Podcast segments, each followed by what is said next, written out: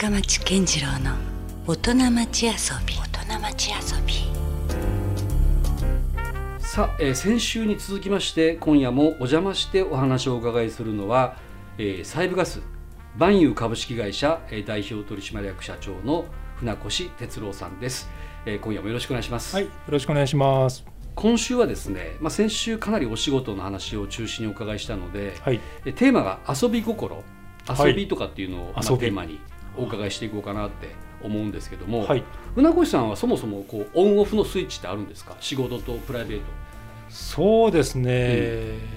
今はオンオフはありますね。うん。やっぱこう月金は、まあ、当然仕事でしょ？仕事をやってて、うん。まあ、お忙しいと思うんですよ。やっぱ社長ですから、そうですね。ねうん。で土日は基本的にも仕事はしないようにしてますね。今。なるほど。そこでもう一回オフるんですね、はい、うん。はい。昔はですね、土日も仕事してたんですけどそれはこう、まああの万葉を立ち上げたうん。最初の頃はい。とか。サイブガスで働いてる時、はい、もう私ほとんど仕事してたなって感じは。えそのサラリーマン時代も結構土日もなかったんですか？サラリーマンじゃ私結構イベントの仕事を多くしてたあので。ーそれは週末によりますよね。はい。シフトするもんねはい。それでやっぱ土日も仕事したりとか。でまあ万葉起業した最初もやっぱりはい。まあいろんなことが起きる起きるし、まあね。やっぱりいろんなことをしなきゃいけないので、土日まで含めて、うん。まあ、家でうんもうん。仕事持ち込んうで、んなんかこう仕事してて、はい。そこにこう家族はなんか話しづらい雰囲気があったみたいなんですけど、うんうんでもなんかこうそうですねここ3年ぐらいうん。うんここ3年ぐらいは、少しゆとりがはいれまあゆとりというかまああのあえてしなくなりました。あもうそうしなきゃいけないなと、はい。はい。休まなきゃいけないなと、もう土日はあのもう仕事をせずに、うんうん。もう家族と一緒うにん。何かをするっていううん。ことの方がうんとても大事だなっていうふうなことをまた再確認して。なるほど。はいかなりじゃあその生活密着型のオフですね、そうですね。うん、なんか別にゴルフに行くとか？いや釣りに行くとか？全然しないですね。そういうことではなく釣りは息子と行きます。ああなるほど、はい息子。さんちなみにおいくつですか？息子あ何人かいらっしゃるんでしょうけど、えー3人でしたっけ？三人ですね。うん。とえっと年齢は？あ年齢は一番上はですね下の子と上の子は11からね今年さもうもう今年多分30じゃないですか、ね、おおなるほど。じゃあもういわゆる立派な社会人はい。なんですね。はでえ男女比で言ったらどうなんですかいで3人。男、うん。えー今年30になる男、うん。で次今年26かな何年生まれは分かってるんですけど、うんうん。あなな何歳か。な何歳かがなんかちょっと。いや毎年更新もちろんされてきますからね、へそれは。平成4年生まれ平成8年生まれ平成14年生まれなんですよ。ああなるほど。だから4つ違い6歳違いですおーおーなるほど。で一番下の子が二十歳です。あいやしそれでももう成人されてると、はい。えじゃあみんな一緒に暮らしてるんですか？いや、えー長男は東京で働いてます。あもう独立されて。結婚してはい。なるほど。はい。うんうんうん。で長女は一緒に暮らしてますあなるほど。はい。で一番下のその子あの男の子も一緒に暮ら一緒に。はい。なるほど。今はじゃあ4人暮らし。家族4人暮らしですね。なるほど、はい。うん。結構なんか本当趣味で何やってるっていうのはうん。最近はあれですね、うん。でもまあ2年前ぐらいまでは、うん。その2番目の息子はい。今年二十歳になる息子うん。は、あの結構走るんですよ、うーん。はい、でそのもういわゆるこうガチでっていう感じですか？ガおうおう。で私も実はフルマラソン走ったことがあってあら？過去にですねおうあのまあ以前は走ることが好きだったんですけど、うん。最近だんだんとやっぱ寒いことがあったり、うん。まあ、コロナとかいろいろあって、うんうん。あのやめてるんですけど、うん。でもあの2年前ぐらいまではうん。息子と一緒にですね、うん。その10キロマラソうん。ンをあの、まあ、市民マラソンで参加したり参加して、はい、してました、へえなるほど、はい、息子めちゃめちゃ速いです、うん。あそうなんですか、はい、私よりも全然フルマラソンもいけるぐらいな。いやーフルマラソンは多分20キロまではなんとか、おー。いやまあそれすればい十けるんじゃないかなってごいですけどね、うん。はへい。なるほど。でもどっちかというと息子と一緒に遊んでる感じですね私は、えうん。そのオフは、そのさっき言ったそのマラソンだったりとか、はい。はい、釣り行った釣りとか。ったりとか、はい。おー。はいなるほど。から2人で野球見に行ったりとか、うんうんうん。はい。まあ、2人で本当になんかこう彼が欲しいものを買い物に行ったりとか、そうですか、はい。まあどうですか？じゃああの船越さんにとっての遊び心というんですか？はい、に関してはどういうなんかイメージがあります？そうですね。問われたら。はい。なんか一般的なこう遊びとはちょっとなんかずれるかもしれないんですけど、なんかこう遊び心ってその心の中でこうワクワク感みたいなのがやっぱりこうあるんだと思うんですよね。うん。私がこう今までいろんなことをやってきた時に、うん。やってきたことを考えた時にワクワク感って何だっただろうなって考えたら、うん。なんかこうチャレンジしてる時あが、はい。なんかこうやっぱワクワクしてるんですよね。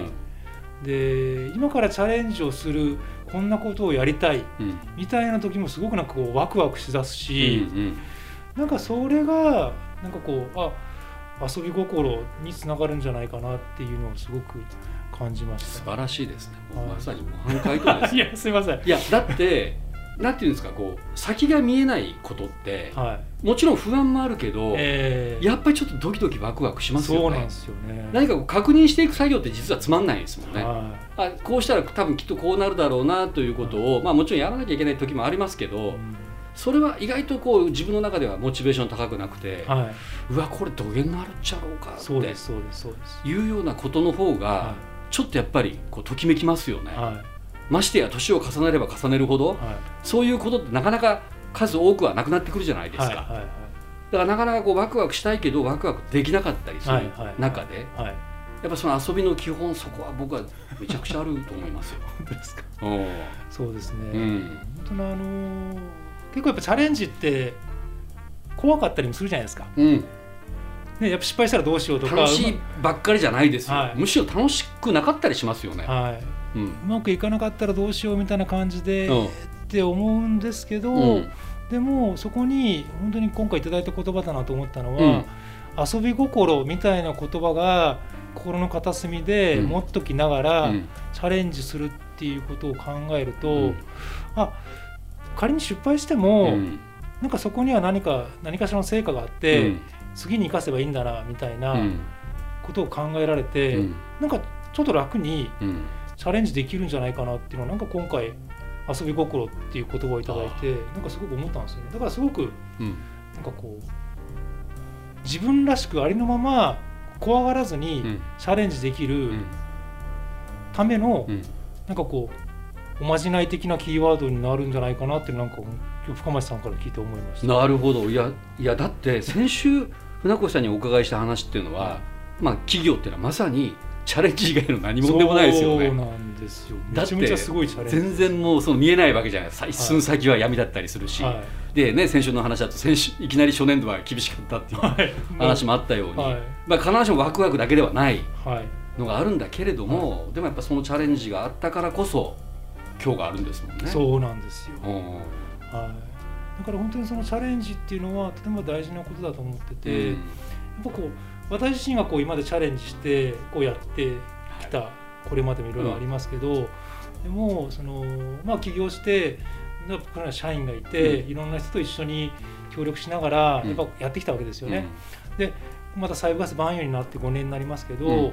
その今こうまた多くの社員たちと一緒になって、いろんなことにこう前を見えないけども、うん。そこにやっぱチャレンジして、うん。やっぱこう成果を出していくっていうことに対してですね、うん。やっぱりこうそこには怖さはあるけどもワクワク感があって、でもなんかその結果ですね、まあ、まあ先週お話しいただいたその対象、うん。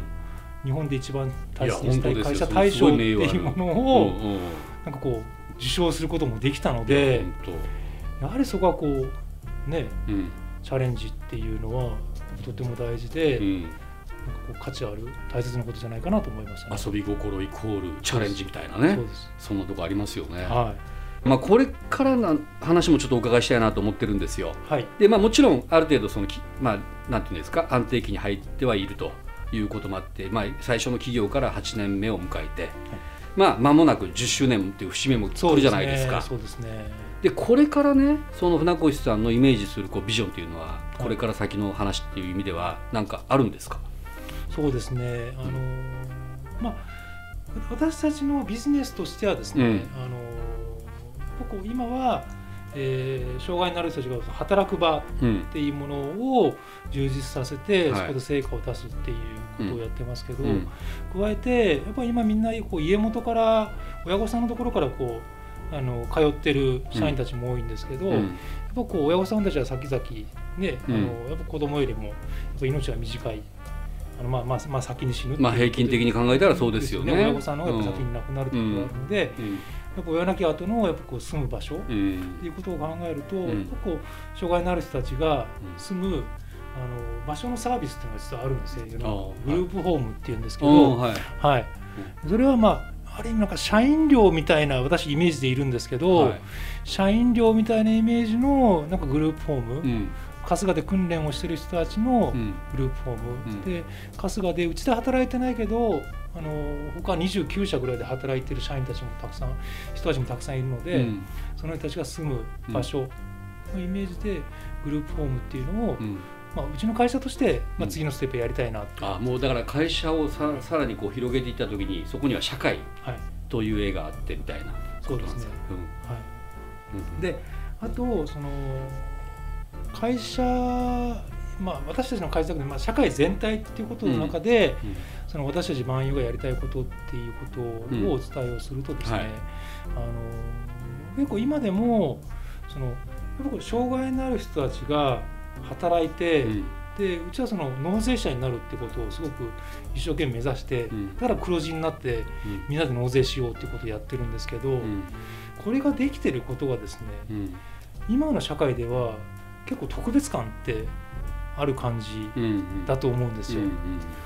でも私はもう私たちはそれが別に特別なことじゃなくて、それはもうあいわゆる当たり前当たり前。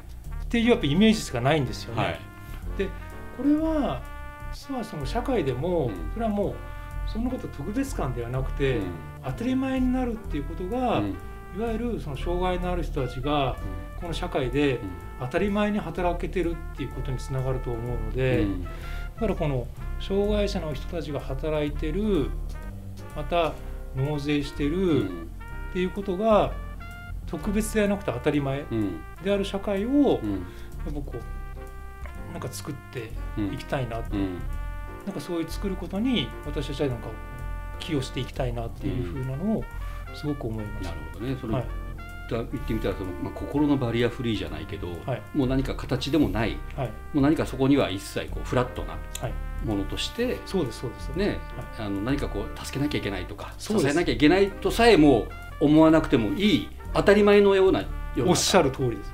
今深町さんがおっしゃってもそのその通りなんですよ。いやなんかねすごいだからある意味そのまあ時代の流れにも非常にこう僕マッチングしてると思うんですよ万有さんっていうのが、なんか結局もちろんこう数年前からダイバーシティとかも言われてるけども、またもう一つ今度はその包摂性、まあ、いわゆるインクルーシブな、誰もがこうそこになんか置いてきぼりにならない世の中というものを僕らも目指さなければいけないとい。うところで言うと、まあ、まさにそれも全部もう込み込みの話ですもんね、はい、そういう意味ではね。はい。うん、そうなんですよ。本当に今深谷さんおっしゃっていただいてもそのままなんですけど、はいうん、いえいえ。でやっぱりこう私たちはそういう未来を今本当描いてるんですけど、うん、あのまあこのサイブガス万有ができてもまだ5年って言ったじゃないですか。はい、で5年前、私たちがこの場所に入ってきた時にですね、うん、じゃあこのビル2で働いてるサイブガス、うん、またサイブガスグループの人たちが、私たちにどんな感情を抱いてたかというと、うん、多分どうどう関わったらいいんだろう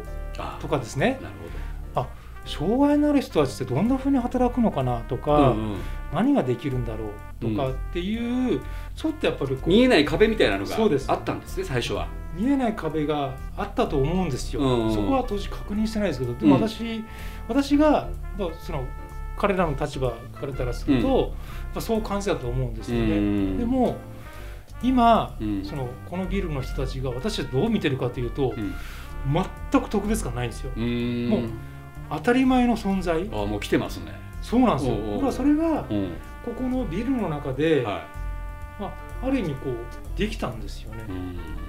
だからこれをまた一つ外に出て、うん、やっぱそういう関係性そういう意識っていうのがやっぱり間違いなくできていくんだなっていうふうに思うので、これを僕この取り組みをどんどんどんどんなんかこう社会に広げていく役割をなんかしたいなというふうに思ってます、ね、うん、もうだってオフィスのあり方がもう全然特別感を感じる場じゃないですよね。はいはいはい、もういかにも一まあ、デザインオフィスがあるというだけのことですもんね、はい、見え方としてはね。そうなんですよ。それはもうもともとそういうことを目指してたんですか？そうですね。結果そうなったんですか？えいやこれもですねこの空間を作ってくださった、あのまあ空間デザインをしてくださったうん。ところにもお願いをして、あのまあその方々のイメージでこれは作ってくださったんですけど、うん。まあ、私は単純に黒と白とフローリングでお願いしますっうんていうオーダーをしたんですよ。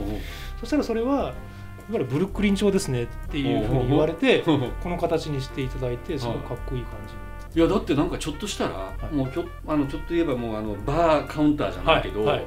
そういうこう人がね入ってきやすいぐらいなはい、カフェのようなそうなんですよ。そういう空間でもありますもんね。そうなんですよ。で本当に皆さんこのビルの方も言われますし、うん。うんあのまあ、訪れた方も言われますしさっきあの深町さんもおっしゃっていただきましたけど、なんかここってほっとするよねって。いやもはやオフィス感さえないかもしれないです。なんかほっとするねってなんかずっとここで過ごしたいねみたいなのを皆さんおっしゃおっていあただそうなんですね。やっぱり皆さんも。はい。うん。だからそういう意味じゃなんか本当になんかこう特別感とかじゃなくて、うんないないんかなんか本当になんかこう社会の一つの、うん。なんかこう本当に当たり前の空間。っうん。ていう感じになっているので、うん。